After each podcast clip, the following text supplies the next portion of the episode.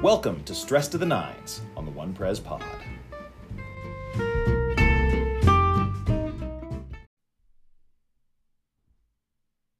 Hey, good morning, everybody. Welcome to another day of Stress to the Nines.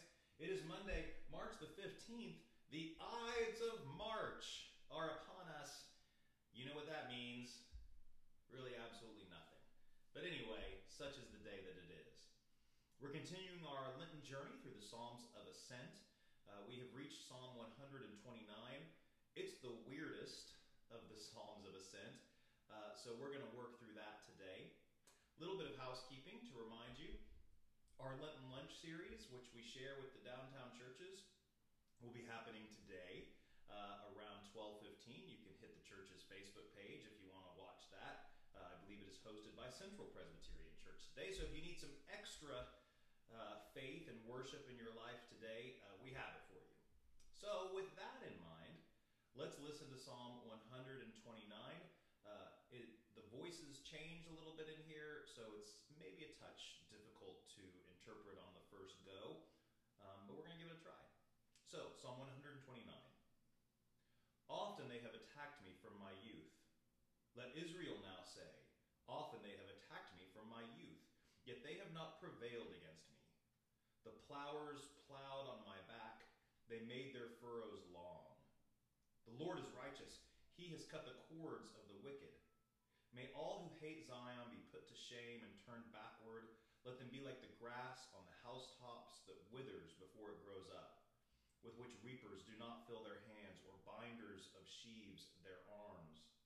While those who pass by do not say, The blessing of the Lord be upon you.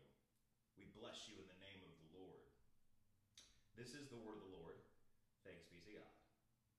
So, this particular passage, uh, as I mentioned, is a bit peculiar. It's a little difficult, I think, for us to get our minds around. Uh, so, what's happening first in the first half of the psalm is the psalmist is naming the afflictions that he suffers.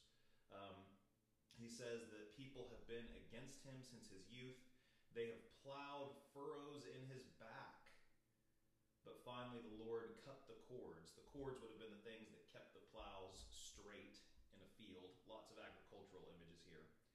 The Lord cut the cord uh, of the wicked, and so he has been set free. Then he turns his words to condemning the wicked. What's fun about this psalm, as, as I was reading about it, nobody's really sure how to interpret the back half of the psalm. Is the psalm a petition to God, saying, please do these things?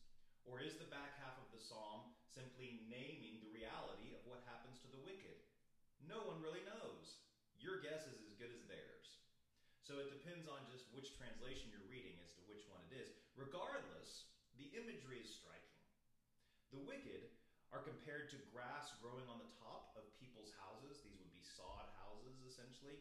Grass which takes root, goes to seed, grows on top of their houses, but is shallow and weak and is, is of no value to anyone. And then, as the final straw, the psalmist says, No one will bless those who are like that. Listen to verse 8 again.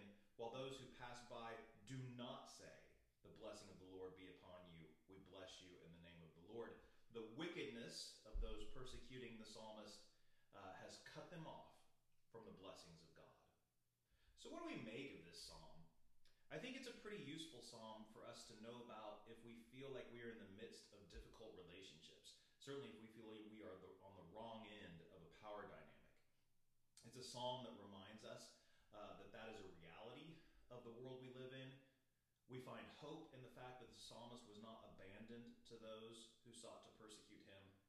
And we also find a bit of a way to channel the anger or frustration we would feel with those who deal difficulty, difficulty to us, uh, as the psalmist did.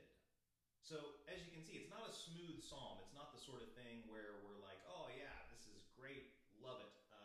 Psalm we get to, 130, is one of my favorites. Psalm 129, not so much. But we have covered it, so let us pray. Holy God, we thank you for this day. We thank you for the blessings of this day. We ask for your guidance and your strength, your wisdom and your power in all that we do. Through Jesus Christ our Lord. Amen. Okay. Okay, gang, that concludes our stress to the nines for this morning.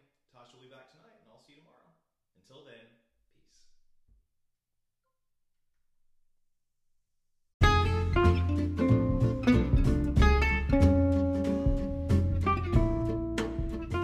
listening to Stress to the Nines. You can find us every Monday through Friday at 9 a.m. on Facebook and here on the One Pres Pod.